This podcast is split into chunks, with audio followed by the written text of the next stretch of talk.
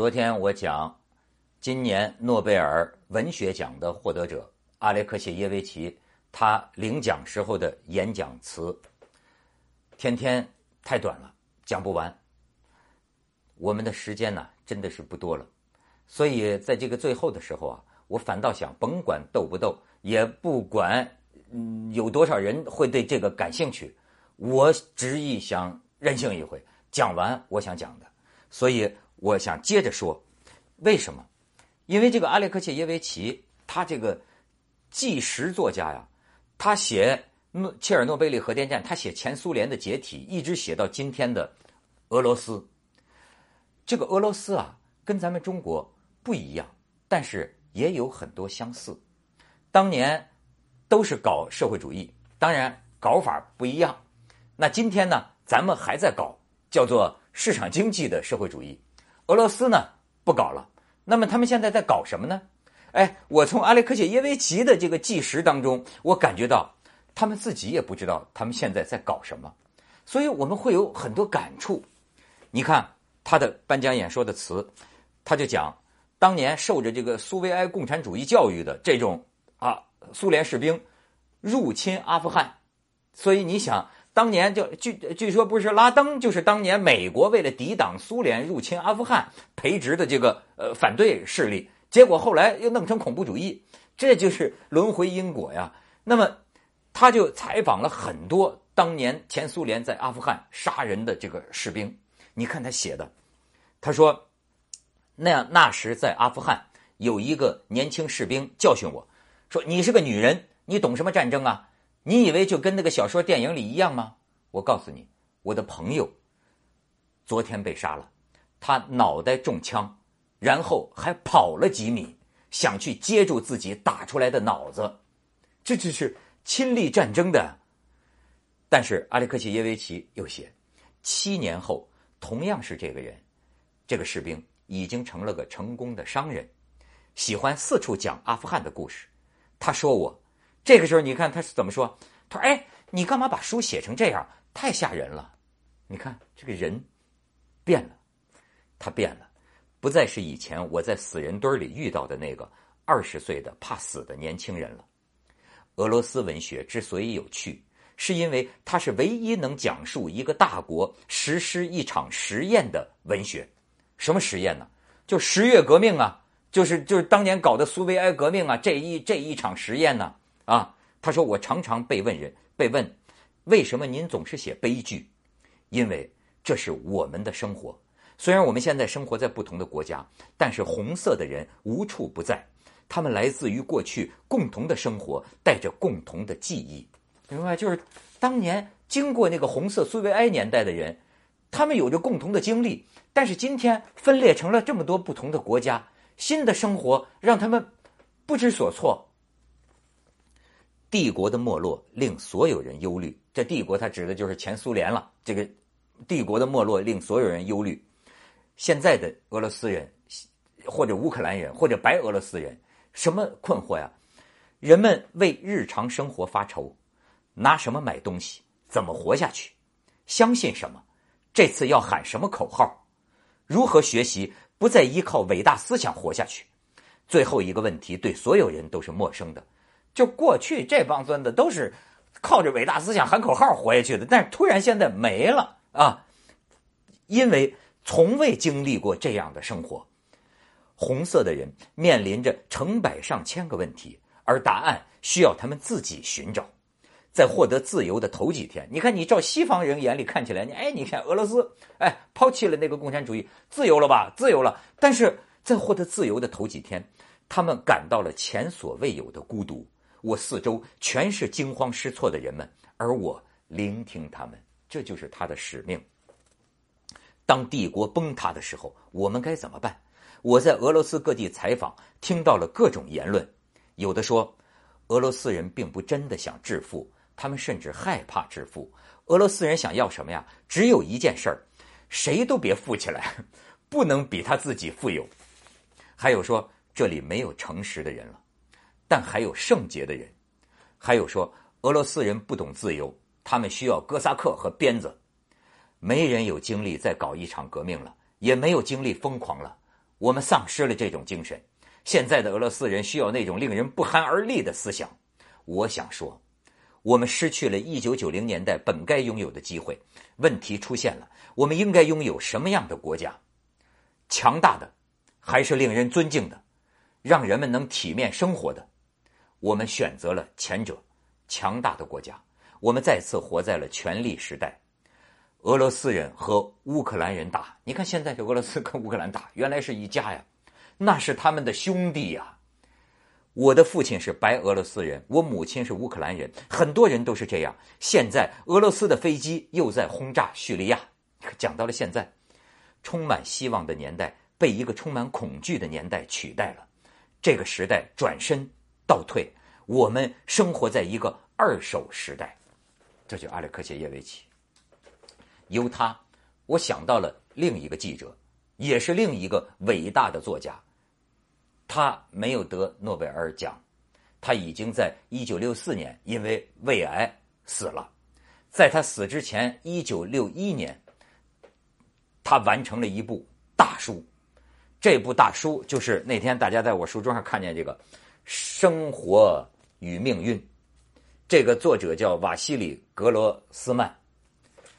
那么完成之后。在一九六一年二月十四号情人节这天，三个克格勃，就当时苏联的这个国安几个克格勃冲到他家里，把他这本书所有的底稿、草稿，甚至是打印机那个打印色带，全部都收走了。这个格罗斯曼跟当时的这个领导者赫鲁晓夫写信，说：“你让我的人生，我的人生还是自由的，可是。”你把我付出了生命写的这本书给逮捕了，我的这个著作被逮捕了，我个人的自由也没有任何价值。他给赫鲁晓夫写这个信，但是当时呢，前苏联负责意识形态的那个呃那个头当着他面跟他说：“你这书两三百年之后才能出版。”但是后来呢，在朋友那里有一份复写稿，有一份复写稿，复写稿。被人用微缩胶卷儿拍下来，用微缩胶卷带到了西方，于是后来在西方出版了这本书，然后也在这个苏联，在俄罗斯也出版了，被称为《战争新》，就是我们这一代的《战争与和平》。哎，这个人他。生日是十二月十二号，我恰巧，我后来才发现，我也是十二月十二号得到并且开始读这本书第一页的。他要活到今天一百一十岁了，呃，因为我们天天的时间也不多了，所以我不得不，我也到到十二月三十一号我也看不完，我只是看了这么多，所以我们只能是啊，再干一回没看完。我仅仅根据看的前言，我觉得我选择相信我的呃老老朋友文道啊，相信他的推荐，所以呢，我这个冒昧也给大家说两句，哎，那么从他这个前言里，我就有很多想跟大家这个讲的，就是这个呃这个格罗斯曼这个人，他是你可能想不到，他也是你看记者，他也是记者。他这个是这个呃犹太人，而且呢，他是在全世界啊揭露纳粹德国就是法西斯啊那个死亡集中营真相的第一人。这个人呢，曾经受到过高尔基的夸奖，他曾经是革命，他是革命年代的作家。但是呢，这个当年德国法西斯德国纳粹侵略的时候呢，在入呃进入苏联的时候呢，他他们撤，但是呢，他把他的母亲。留在了老家乌克兰的那个地方，结果在当地有三万犹太人被屠杀，他母亲也在其中。这个事儿是他心里的一个伤口，他总觉得就是说，他的母亲说母亲总他母亲死了之后，他有时候会给他母亲写信，他说：“母亲啊，你就是我，我就是你，我死了，你还在，你在我的书里，我把我这本书。”提提献给他的母亲，你看有他跟他母亲的这个合照，哎，他一直有所负疚。当然，这样的这个作家，他的这个胸怀啊，不是为了一个母亲，而是为了千千万万发不出声音的死去的人。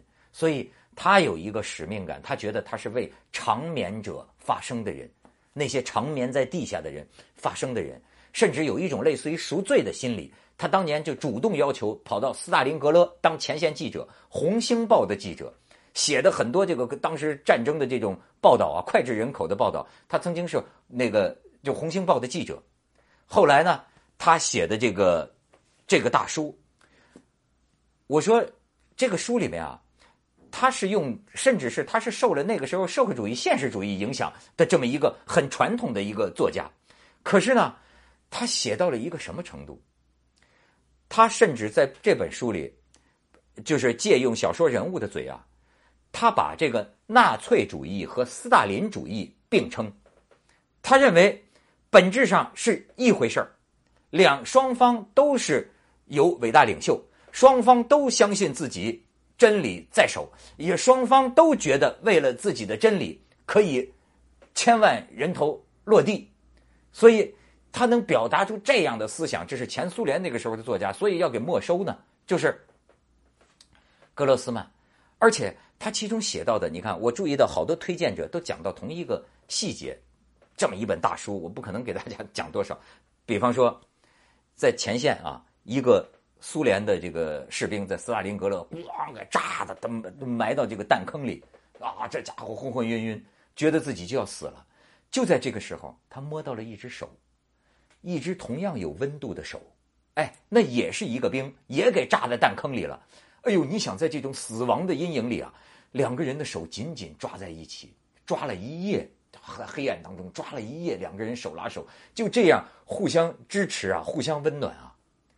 天亮了，这俩兵爬出弹坑，这个描写有意思了，一看是德国兵，他他是苏苏联的红军。那是德国的兵，但是你知道，两个人这个时候，他们没有开枪，他们互相不会开枪，他们就是有过这一晚上这手拉手这种感觉啊，他不开枪，两个人只是什么都没说，互相看了一眼，然后各自背过身去向对方的战壕走去。那么在走的这个过程当中，谁都完全不担心背后的人会冲他开枪，他真正担心的是。己方战壕里的那个战友不要看到，因为要看到自己就是通敌叛国的罪行。你看这个人性之幽微之处啊，就是他双方他不他经历过一夜的这个手拉手啊，他们都相信对方不会向自己开枪。你说这种这个呃细节，你就能感觉到这个作家呀，哎，他的这个内心的很多很多东西，然后。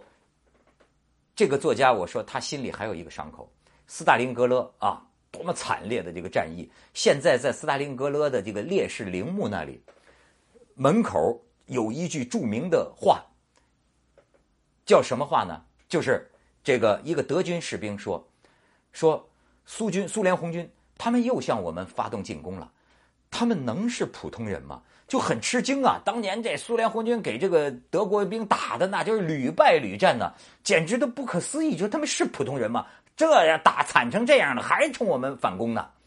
好，大厅里还有一句回答，就是一个苏联红军士兵的，就是回答，说是的，我们都是普通人，活下来的没有几个，但是为了母亲俄罗斯，我们每个人都尽了爱国者的责任。这个话。没有署名，不，人们不知道是出于谁，出于谁呢？就是出于当年那个《红星报》记者格罗斯曼。人们不知道这句话是他写的，因为当时的苏联政府觉得这个作家有问题，又有红又有黑，所以因为红的那一面，他们把他的话放在了纪念碑上，但是因为黑的那一面。他们决定隐去他的名字，因为格罗斯曼到死都觉得自己是为长眠者发声的人。